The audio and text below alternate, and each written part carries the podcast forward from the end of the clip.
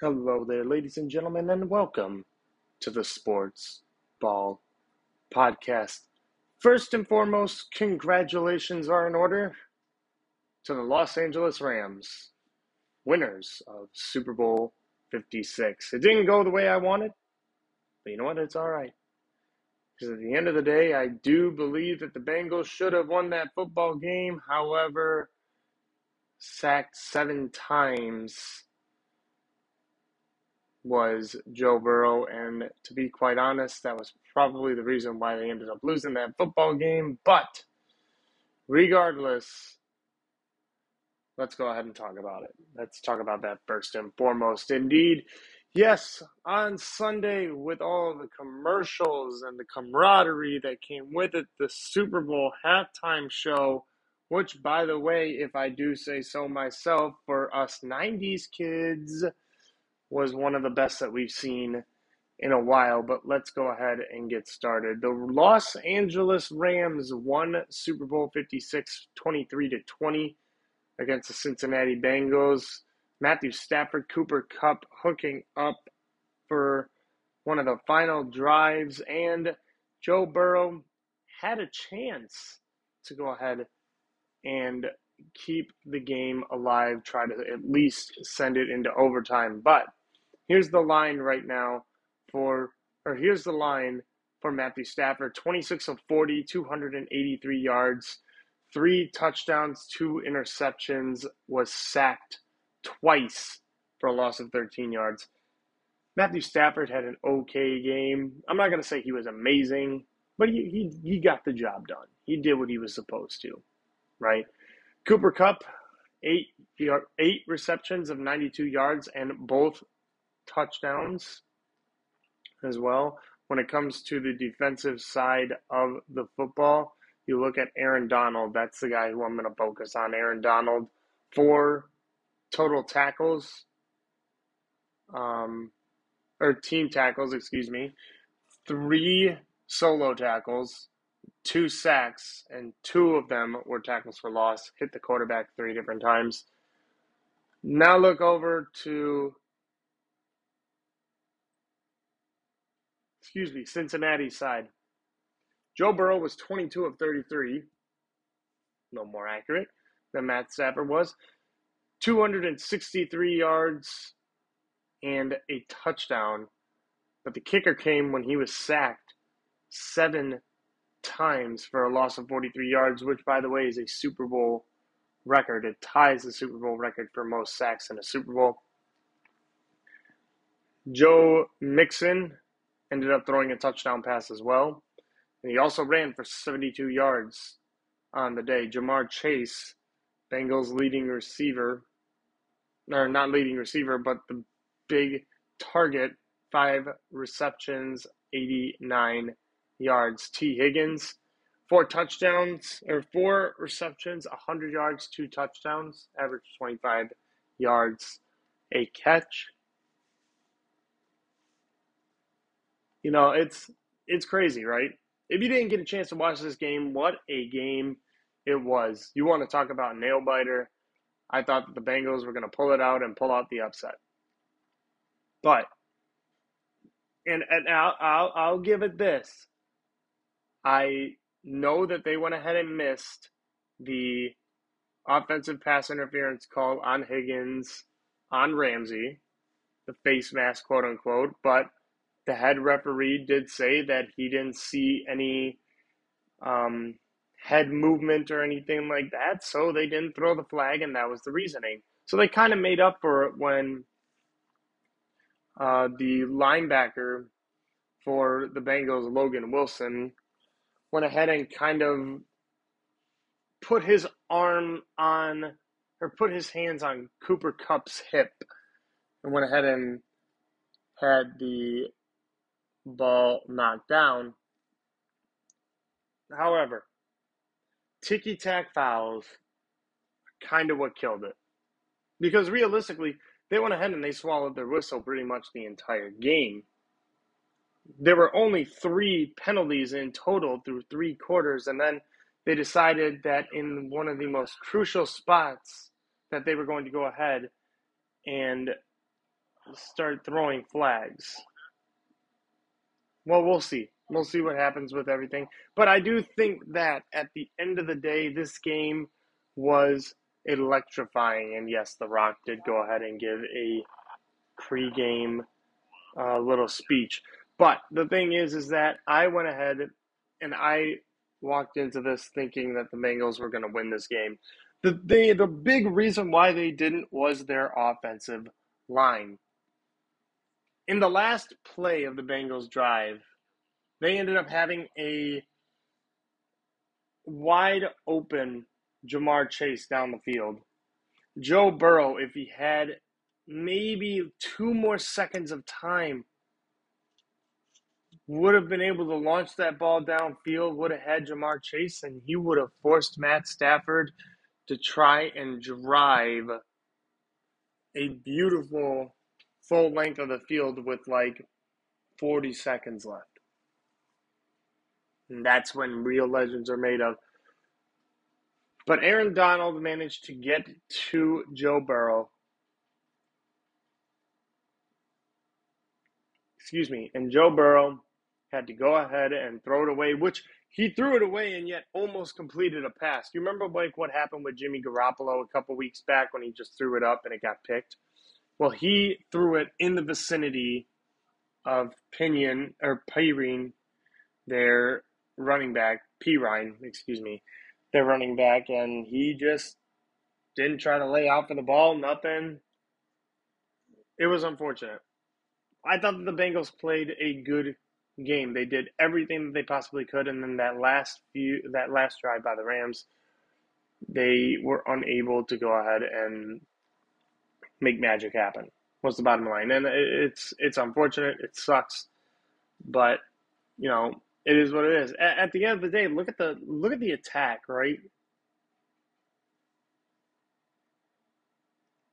Excuse me. Look at the attack, rushing, passing. I mean, the Rams went ahead and rushed the ball 23 times and threw it 41. You want to talk about balance? That's not really balance. Where the Bengals went ahead and rushed it 20 times and threw the ball 34. Like, what? you know, it, it it's just sucks that, you know, we go ahead and we look at this whole thing and we say, we got this, whatever. Well, when it came to first downs as well, the Rams went ahead and won the first down matchup by three. It was 18 to 15. You go ahead and you look at total plays. The Rams ran more plays. Total yards on offense, 313 to 305. Total drives, there were 13 apiece.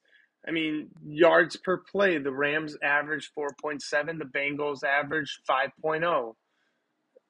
Everything is pretty similar down the line, right? It's pretty similar until you get to passing.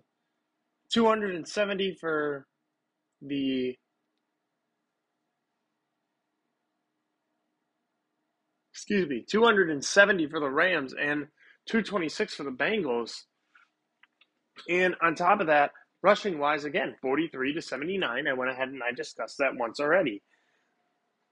But the turnovers, it was two to nothing. Matt Stafford turned the ball over twice. Now, nine times out of 10, that would go ahead and that would consist of guess what? You just lost the football game. You didn't play the cleaner game. But because of the offensive line, and there was something that I went ahead and heard, and I don't mean to call you out on this, and you know who you are.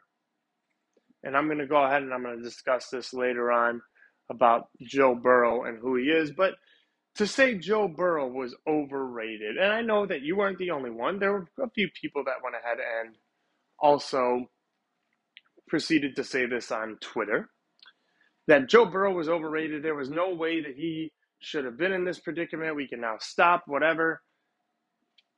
I can make the argument that Aaron Rodgers is overrated, especially in the postseason.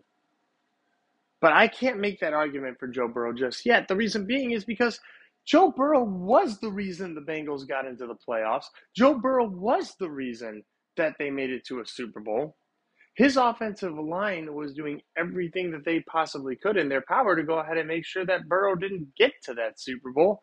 And yet Joe put his head down, took the contact, and said, Bring it on. I'm not afraid. So here's what's crazy too, right? Joe Burrow was the most sacked quarterback in the NFL regular season at 51. 51 times. During the postseason, this also includes the Super Bowl. During the postseason, Joe Burrow was sacked 19 times in four games. 19 times in four games. Do the math here. The most sacked quarterback in the NFL. And he goes ahead and he leads you to a Super Bowl based off of, you know what? I'm going to put my head down. I'm going to do my job. On top of that, Joe Burrow looked like he got hurt pretty bad. Right? He looked like he got injured pretty rough. But if it's me, I'm not coming out of the Super Bowl. Not even in the, not even in the slightest am I coming out of the Super Bowl. It is one of the biggest games of the year. I'm not going ahead and letting an injury dictate what happens with me. At the end of the day, the Rams won the Super Bowl because Cincinnati's offensive line couldn't hold up. Look at it like this. In the 22 dropbacks that Joe Burrow ended up having, seven times he was sacked. Nine other times he was hit by the defensive line. What? you can't tell me that this wasn't on the O line. They lost that game for the Bengals at the end of the day. And it sucks. It sucks. Only managing to garner 50 yards of total offense, really. What are you going to do? What are you going to do? At the end of the day, congratulations to the Los Angeles Rams. A very well deserved Super Bowl. Matthew Stafford, you finally got your ring. And speaking of Matthew Stafford, let's talk about him. Matthew Stafford, now a Super Bowl champion. He didn't win Super Bowl MVP, but he was a Super Bowl champion indeed. So, how great is Matthew Stafford? What is Matthew Stafford's legacy? If he were to walk away from the game today, would Matthew Stafford be a Hall of Fame quarterback? Well, for that, we would really have to take a look at the entire picture, wouldn't we? You see, Matthew Stafford is somebody that I have nothing but the highest respect for. And I really think that Matthew Stafford is, by all intents and purposes, one of the best quarterbacks that I've seen play in a bad division, right? Rough quarterback, bad division, all that stuff. So, this is what we're going to do. We're going to take a look at his history with Detroit. It's a lot to unravel, right? It's 12 seasons worth of Detroit. So, he played 10 games in the 2009 season, ended up completing 201 passes on 377 attempts, 13 touchdowns, 20 interceptions. 2010 played three games, 57 completions, 96 attempts, six touchdowns, one interception. He obviously got hurt back to back seasons. Then finally went ahead and kicked it up in 2011. 16 games played, 421 completions, 663 attempts. He had 41 touchdowns and 16 interceptions. By far one of his best years. And the Detroit Lions went to the playoffs that year and got bounced in the first round. So, 2012, ceiling was set high for the Detroit Lions. 16 games played, 435 completions, 727 attempts, 20 touchdowns, 17 interceptions. 2013, 22 touch, 29 touchdowns, 19 interceptions on 371 of 634. 2014, 363 of 602, 22 and 12. Mind you, all of these, with the exception of the 2009 2010 season, he has had at least 4,000 passing yards. In 2011, he ended up having 5,038, by the way. So, excuse me, back in 2015, 380, 398 of 592, 32 touchdowns, 13 interceptions. 2016, 24 touchdowns, 10 interceptions on 388, 594. Literally, the list just goes on and on and on. Double digits, obviously, for touchdowns and double digits for interceptions, more or less. Then we get to LA. He goes to an actual team, uh, to say the least, and Matt Stafford, 404 yards, or 404 attempts, 601, 404 completions on 601 attempts. Holy cow. 41 touchdowns, 17 interceptions, 4,886 passing yards in total. In total. Which is great, right? It's absolutely great. Look at the postseason numbers. The Lions made the playoffs back in 2011, 2014, and 2016. They ne- never won a game after they went ahead and got to the playoffs. Stafford, in his first playoff game back in 2011, 28 of 43, 380 yards, three touchdowns, two interceptions. That number sounds oddly familiar. Hold on. And then he goes ahead in his only playoff game in 2014, 28 completions, 42 attempts, 323 yards, a touchdown, and interception. Detroit in 2016 wasn't fun. 18 completions, 32 attempts, 205 yards, no touchdowns, no interceptions.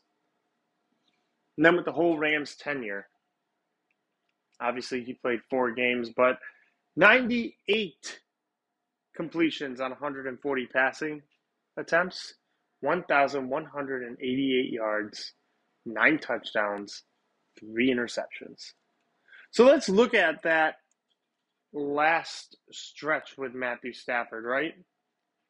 The last stretch that he had with their game. You go ahead and you look at Matt Stafford and his numbers, and you look and you say, well, the guy played very well. I mean, look at this, this game. The numbers are eerily similar to 2011 Matt Stafford 26 completions, 40 attempts, 283 yards, three touchdowns, two interceptions. Huh. Interesting. Matthew Stafford is a guy that is a natural born leader, too, by the way. He went ahead and he did something that I never I, I talked about this last week. And if you haven't seen that video, go watch the video of Matt Stafford when his shoulder came out of his socket and he still came back in for the final game or for that game and threw the game winning touchdown pass. He's one of the toughest dudes I ever seen play the game of football. But the thing is is that here's how we're going to pr- approach this, right? How is Matthew Stafford going to handle pressure? How is he going to handle adversity? Well, we saw it. Matthew Stafford against Tampa Bay, he literally, with about 30 seconds left, drove his team down the field and scored. Got them to where they needed to to win the game.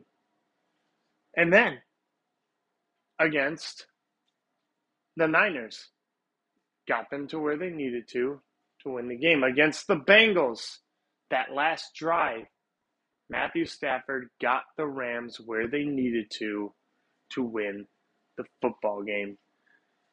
He's an amazing comeback player.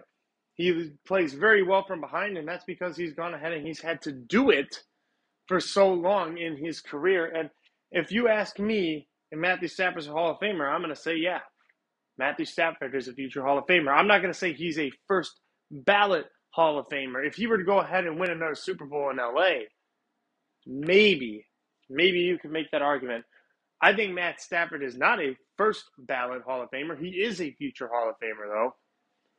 But again, if you were to ask me, yes, 100%, there's no doubt about it in my mind that Matthew Stafford is a future Hall of Famer.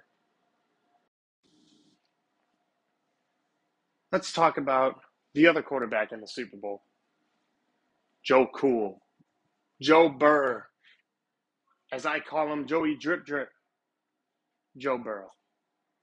Cincinnati Bengal quarterback, and in my opinion, should have been the MVP of the league. But Joe Burrow, this game, this game here, 22 of 33, 66.7 completion percentage, 263 yards in total passing, averaging eight a throw, one touchdown, but had a QBR of 39.7.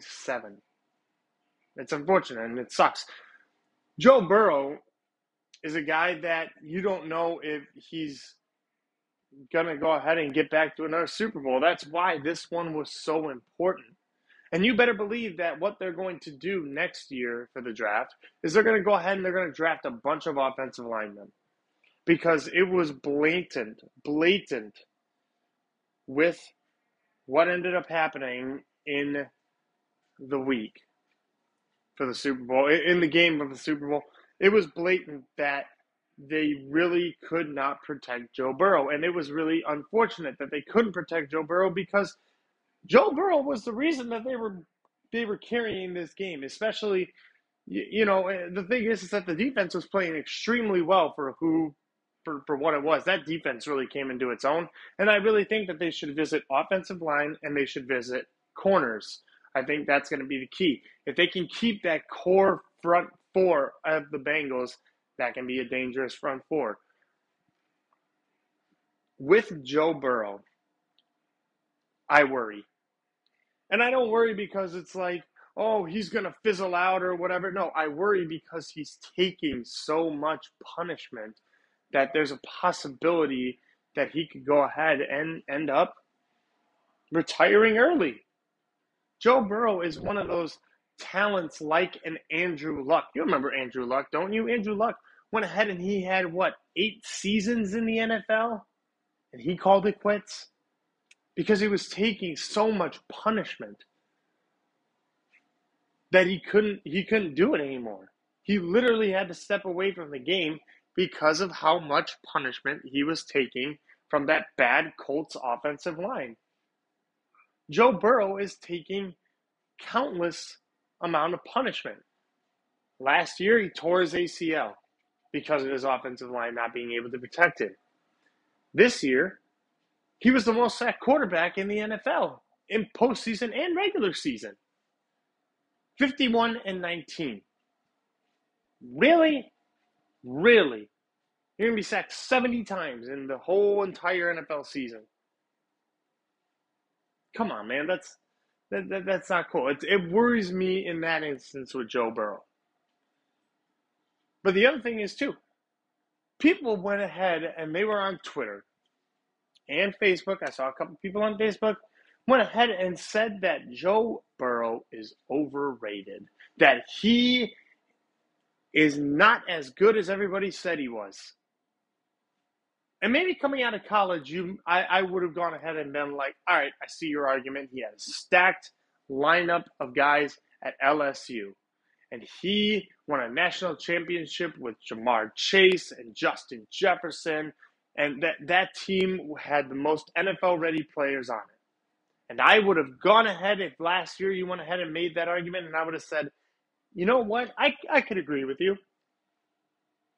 After this year, no, he ain't overrated. He's not. He's not. The reason why he's not overrated is because he was the reason the Bengals got to the playoffs and won their division. He was the reason that the Bengals ended up going ahead and making it to a Super Bowl. Through all that stuff, through all what ended up happening, the 19 sacks in the postseason, the 51 sacks in the regular season, Joe Burrow was the reason that the Bengals made it as far as they did and why they ended up doing as well as they did. Eventually, everything started to come together. The defense for the Bengals looked legit. I was a little worried because Odell Beckham was out there, and we're going to talk about Odell Beckham later on down the line, but it worried me a little bit because it, it was like if Joe Burrow did go out in that game like I thought he was going to, which was very scary. Both quarterbacks got hurt, which was absolutely insane. But if Joe Burrow had gone out in that game, I would have given them no shot. Because who's the backup for the Bengals? Brandon Allen. Who in the hell is Brandon Allen? Exactly. Brandon Allen is just a guy. Got drafted out of Arkansas back in 2016. Sixth round, 201st pick. Originally went to Jacksonville, ended up coming to the Bengals. What else he done? He ended up going ahead and getting a chance to play. 17 completions, 34 attempts, 149 yards, two touchdowns. Yeah, not bad. Not terrible. Not great. No, whatever. Ended up playing in the loss against Cleveland. That's when he ended up playing. But you know, I mean, he he he was able to get in there a couple times, but nothing too crazy. Right? Excuse me. Do you honestly want to put that game in Brandon Allen's hands as opposed to Joe Burrow's? I don't think so. So to go ahead and say Joe Burrow is overrated, if in a few years, like five years, Joe Burrow slips, doesn't perform well, and he has a competent offensive line, one that can actually protect him, and he makes it so that he isn't the most sacked quarterback in the league. If he has a competent line, like I'll go ahead and I'll say this: put Joe Burrow in Cleveland. Put Joe Burrow in Cleveland.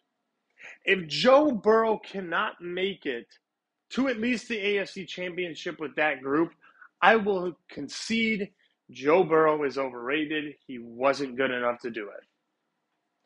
But if you were to go ahead and take what they have in Cleveland, what they have in Green Bay, what they have in Tampa Bay, if you were able to give Joe Burrow that offensive line, I can promise you, I promise you that the Bengals win the Super Bowl. At the end of the day, it came down to whose offensive line was going to be better. And unfortunately, Joe Burrow got the short end of the stick and ended up taking a beating at Super Bowl 56. Let's talk about a receiver that made a impact early in the game.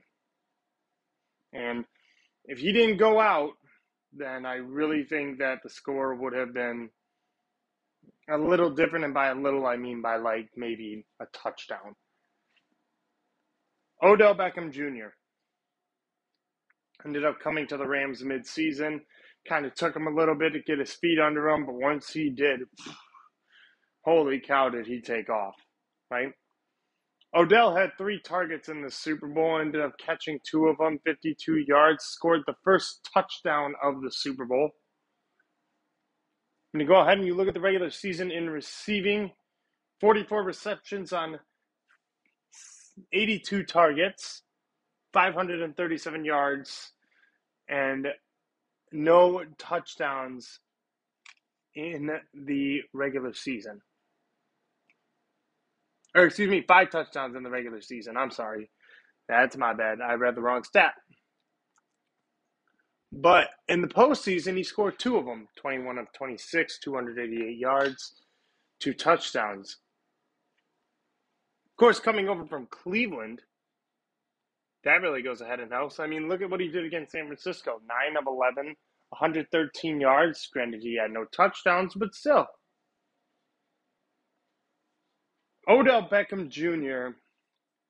is in line to go ahead and get either a contract extension from the Rams or go elsewhere to show that he is a number one receiver. Here is where it kind of gets dicey. It is being reported that there is a very, very strong suspicion that Odell Beckham Jr. has a torn ACL after the Super Bowl. If you didn't get a chance to see it, Odell Beckham Jr. goes across the middle. Matthew Stafford hits him. Beckham catches the ball and drops it, and he's on the ground writhing in pain. Now, here's the thing I went ahead, and I'm going to defend Odell. I went ahead and I went to social media right after that happened because I know how Cleveland Browns fans are. I know how they are. Odell went down. You saw all the tweets start flooding in.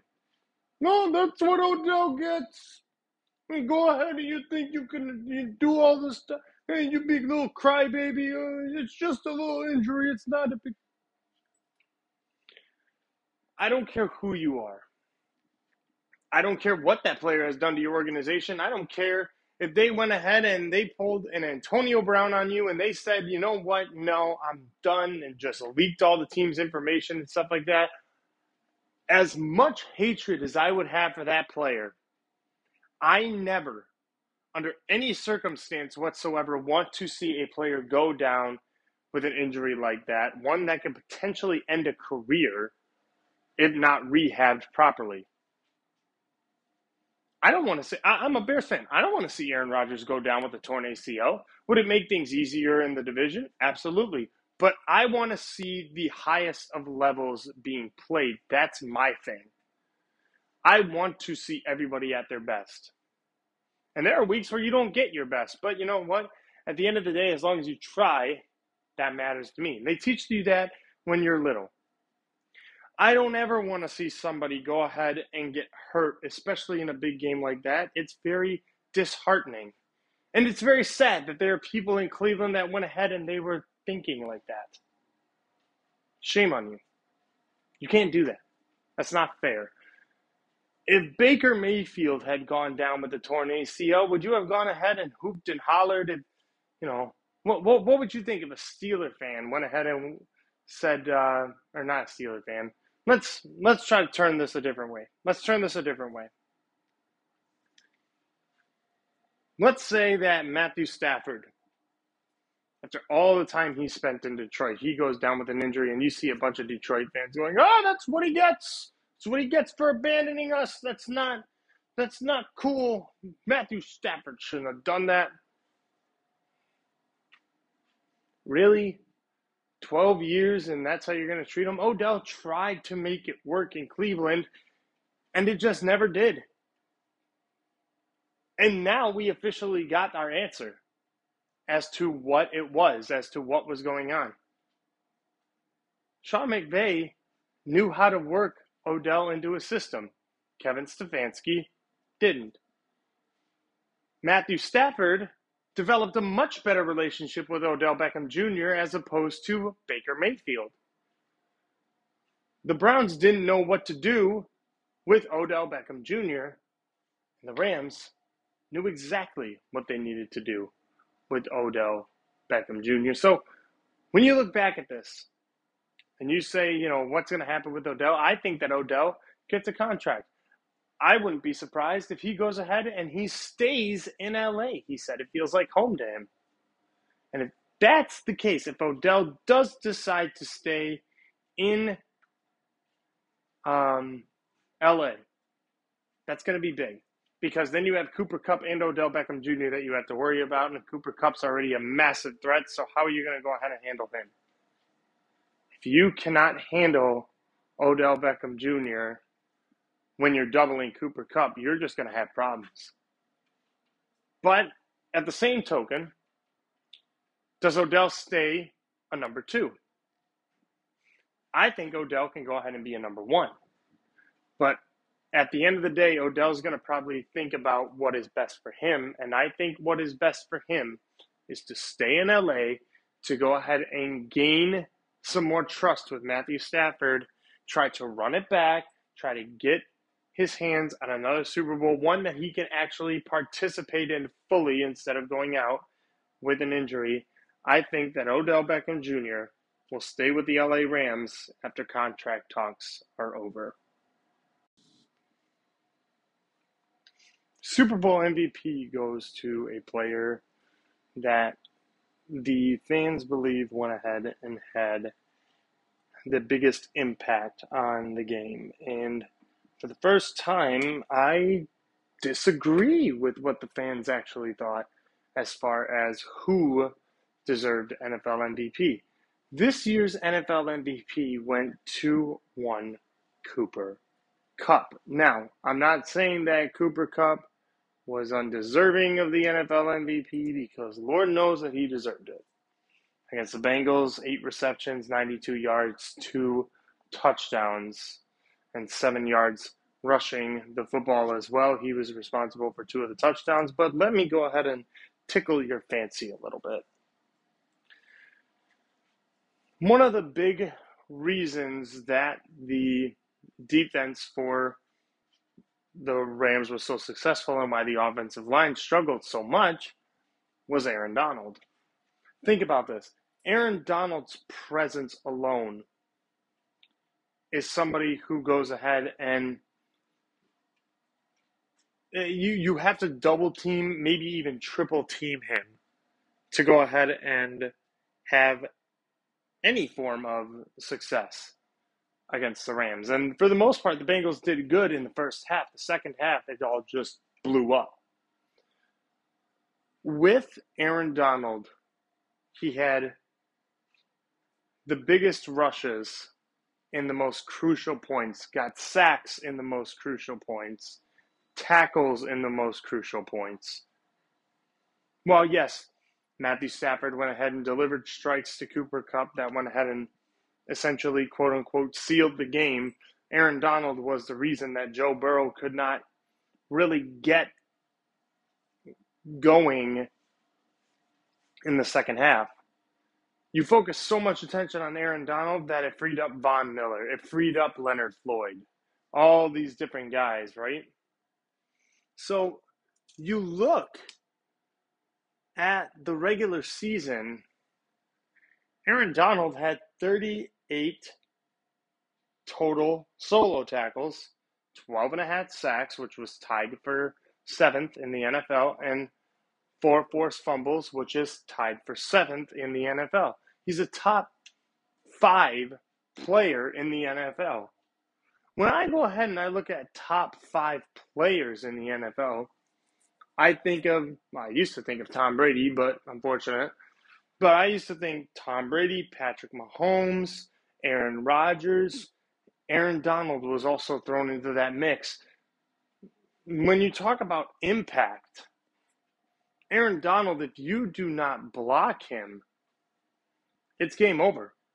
It is game over. Period. End of story. And Aaron Donald has a resume that is absolutely unlike any other, right?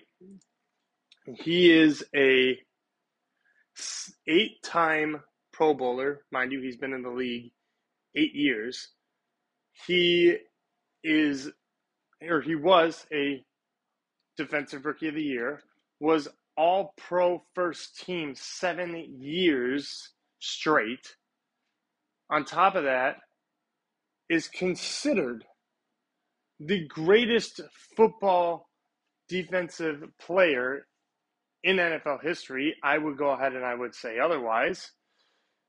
But Aaron Donald is now a Super Bowl champion, and there is talks that he will go ahead and he will retire after this Super Bowl win, which I think would be a massive mistake, especially since Aaron Donald is in the prime of his career and he's only in his eighth year as well. When all is said and done, if, if, if he were to go ahead and continue with his accolades, let's say that Aaron Donald gets selected to 10 different Pro Bowls and makes 10 first team All Pros maybe adds another Super Bowl ring to his name, you will definitely go ahead and say that Lawrence Taylor is 1A and Aaron Donald is 1B when it comes to players of that caliber. Aaron Donald is a once in a lifetime player that you go ahead and you look at. I got the luxury of going ahead and watching a little bit of Reggie White before he had passed. I never got a chance to see Lawrence Taylor play, but I did go ahead and get the opportunity to see highlights. That's the beauty of the internet. Lawrence Taylor is a amazing individual who he didn't care who you were. He was going to run you over and he was going to make sure you felt it. And Aaron Donald, he doesn't care who you are. He's going to get you. For a big man, he's relatively quick. And I think that when all is said and done, like I said, you will view Lawrence Taylor as a 1A and Aaron Donald as a 1B. Back to our regularly scheduled programming. Aaron Donald should have won MVP for the reasons that he went ahead and had all these big plays that went ahead and happened when they needed to happen. The last play for the Bengals when he went ahead and got to Joe Burrow and Burrow had to throw it away. When they had a third and one and the running back pretty much had a clear lane and Donald grabbed him by his by his jersey and refused to let go. He was not letting him go anywhere. Donald went ahead and got sacks on a third and one as well to go ahead and force the Bengals to kick a field goal after a Matt Stafford interception. Key moments like that are what should have won Aaron Donald the NFL MVP. Again, a congratulations to Cooper Kupp. You were very well deserving of it. You played outstanding. Props to you. But if I had it my way, it would have been Aaron Donald, Super Bowl MVP from Super Bowl 56. Let's have some fun, shall we? You know how college goes ahead and does their way too early AP top 25? Well, I'm going to go ahead and I'm going to do something that I want to see.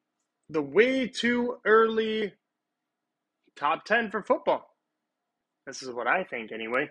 So these are the top 10 teams that I think that are going to be the best when all is said and done come next year, right? And here's the thing that I'm also going to go ahead and say as well. There's situations that are going on with each team that, you know, will be very interesting to see what happens, but without further ado, let's get started at number 10. At number 10, I have the LA Chargers, right? First things first, fix the defense. It was obvious in the 2021 season that LA's offense was nowhere near the problem, but the defense finished last in third down conversions allowed almost 50% of the time, 49.5. They were tied for 29th in points allowed at 27. And on top of that, they were 26th in ex- expected points added which is a minus 80.49, which also allowed 138.9 yards per game on the ground, which was the third worst in the league and the most that this team has allowed since 2003. Now, toward the end of the season, obviously LA got better. They almost made a playoff berth. In three primetime games, they ended up holding opponents to 63 yards rushing. But you've got to do something this offseason with the LA Chargers and that defense because, quite frankly, I think that the offense is good enough to win you some football games. You get that defense right, you got a dangerous team ahead of you. Now, I want to go ahead and real quick, let me just throw out a couple honorable mentions. A couple honorable mentions. First one I want to throw out is Arizona. I want to throw out Arizona out there. The reason being is because I think that if Arizona can prevent a second half collapse to their season, they could go ahead and start terrorizing everybody. On top of that, with everything that's going on with Kyler Murray, they need to be really careful with him. The other one is the Indianapolis Colts, and it all comes down to what happens with the quarterback position. If Carson Wentz comes back as a starter, I'm very concerned. But if they can manage to go ahead and get somebody in there that will take them to another level, who knows? Let's say let's say Aaron Rodgers goes to the Indianapolis Colts. That would be nope. It's that's game. That's game over. I pick the Colts to win that division. Then you know what I mean. So those are just a couple honorable mentions. Anyways, let's get on to number nine, and that's the New England Patriots the Patriots need to build around Mac Jones. Bottom line. Give him a number one option. Get him a guy in the draft that can be a number one. Or, better yet, go after Davante Adams if you really want. The Bengals need a number one, or not the Bengals, the Patriots need a number one option like the Bengals did for Joe Burrow with Ja'Marr Chase. On top of that, you go ahead and you fix your defense. You know, then then everything goes ahead and is fine. By the way, also work on special teams. If you get all those right, New England is a force to be reckoned with. You started to see it toward the end of the year. Dallas. Dallas is somebody who I struggle with here and there. I, I have a lot of respect for Dallas, but not so much. Um, I, I have respect for their franchise, but I hate the owner and the way that the Cowboys are acting and all that stuff like that too. So Mike McCarthy is now in the hot seat. You know, he ended up finishing 12 and 5 and won the NFC East, which isn't saying much because it's considered the NFC least. What the Cowboys didn't do in 2021 was win at least one playoff game. Now, Dan Quinn went ahead and said, hey, I'll stay with the team to go ahead and maybe um, get this defense even better than what it was. But in reality, he's waiting for a head coaching job with the Dallas Cowboys, let's be honest. Excuse me. So, for the Cowboys to take a step under McCarthy, the offense has to get better. I know that they were number one in yards and points this past season. However, they're hollow when you really look at them because Dak didn't play well in a lot of those games. And they were playing from, there were a couple games that they played from behind, and Dak just went ahead and padded his stats essentially. So, Mike McCarthy's expertise on the offensive side of the ball, he'll need to get back to the run game.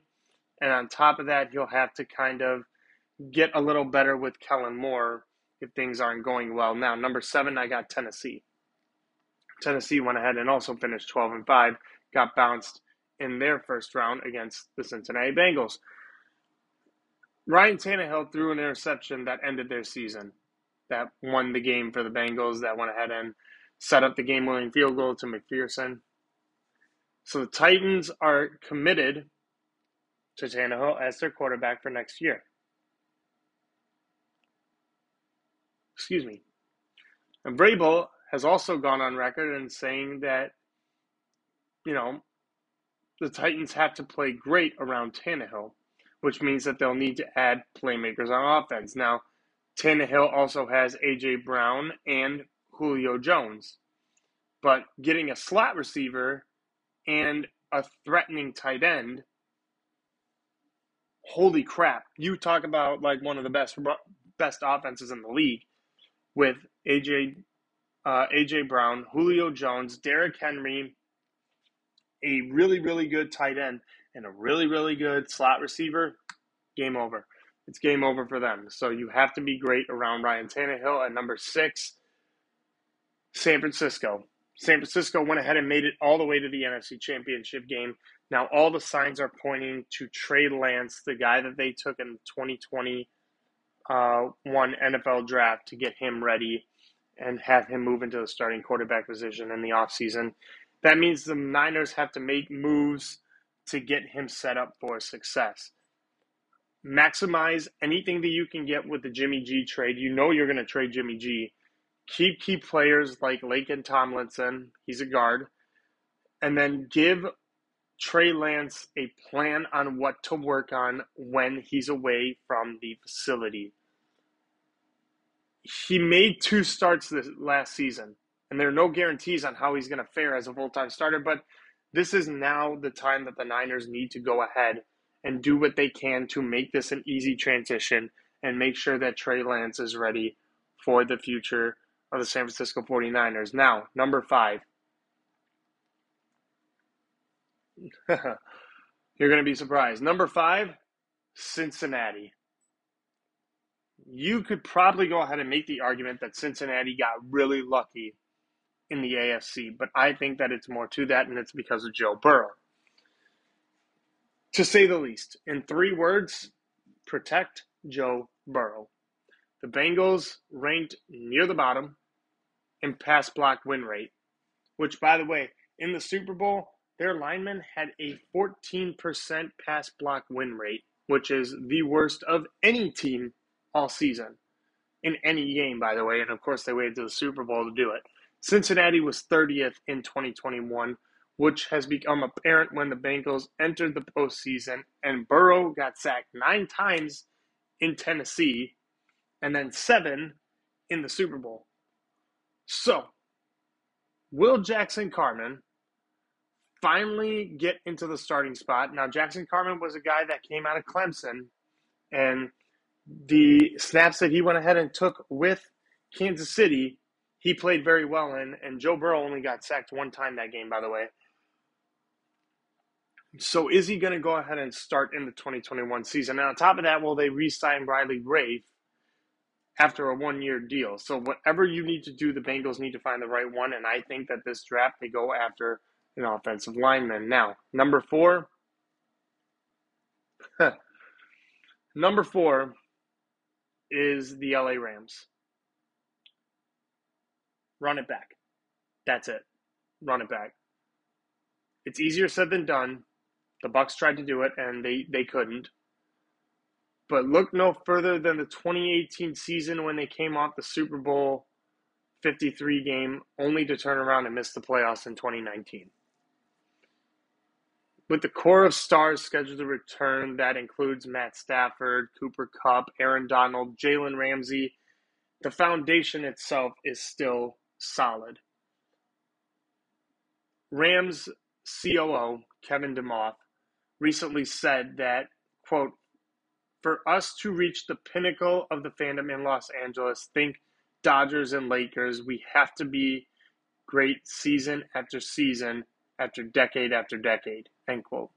Which means no off season of setbacks, and you can only grow and focus on getting to the Super Bowl in the next season. That's it. That's the bottom line. Number three is the Green Bay Packers. Now, I'm only doing this at number three based on Aaron is coming back to Green Bay and Davante Adams is back in Green Bay. If that is the case, Green Bay is number three for me. Their whole offseason hinges on whether Aaron is coming back or if he doesn't. And if he does come back, more than likely Davante Adams comes back. If he doesn't, more than likely they lose Davante Adams. As many key players as possible are needed to go ahead and make this thing run like a fine oil machine. They're currently projected to be nearly $50 million over the cap, which is going to take some creative accounting and a few future cap years to go ahead and make something work for another Super Bowl run with Aaron Rodgers. If he's gone, then you're in a rebuild, and it may take a while to go ahead and get it right with them. Packers have already stated that they are willing to throw everything they can at Rodgers. So does that mean he gets a actual competent number two? We will see now. Speaking of number two, the Buffalo Bills. You have to take care of problem areas. For example, there, there's not going to be real dramatic changes this offseason. But a lot of the roster is set to return, and now they have to go ahead and try and find a new offensive coordinator since Brian Daboll went ahead and took the head coaching job for the New York Giants. Instead, it the focus needs to be on adding key components like corner and more speed at receiver. So the more you can help Josh Allen, the better everything is going to be. And I think that corners are the weakest link with the defense of the uh, Buffalo Bills. If they can get those right, perfect. Number one shouldn't really come as a surprise, but it's the Kansas City Chiefs. The main thing the Chiefs need to do is go ahead and get the rush correct. The Chiefs went from 11th in sacks in their Super Bowl in 2019 to 19th in 2020, down to 29th in this past season. So they are never going to get the defensive consistency that they ended up wanting without turning around this trend, you know. So the Chiefs have to rebuild around Chris Jones, but Melvin Ingram the third and Jarran Reed are very big free agents, while Frank Clark's contract may be a bit too expensive for the Chiefs to go ahead and say, yeah, we'll give you the money. Some solutions are going to have to be put into play by improving the pass rush uh, for the Chiefs. So, the way that it works, the way I would go ahead and rank this number 10, the LA Chargers. Number 9, the New England Patriots. Number 8, the Dallas Cowboys. Not, 7, the Tennessee Titans. 6, San Francisco. 5, Cincinnati four the LA Rams, three Green Bay Packers, two Buffalo Bills, and the number one team I'm looking forward to and my Super Bowl favorite, way too early, are the Kansas City Chiefs. Alrighty, with that said, that is the podcast. If you like what you heard, please feel free to subscribe. Make sure you hit the notification button so you never miss another episode. Enjoy your Tuesday. I'll see you again on Thursday. The NFL season has officially concluded. We will be on watch during free agency, of course, but that doesn't mean that there aren't more sports around the corner. With that said, enjoy your Tuesday. And as always, I will see you on the other side.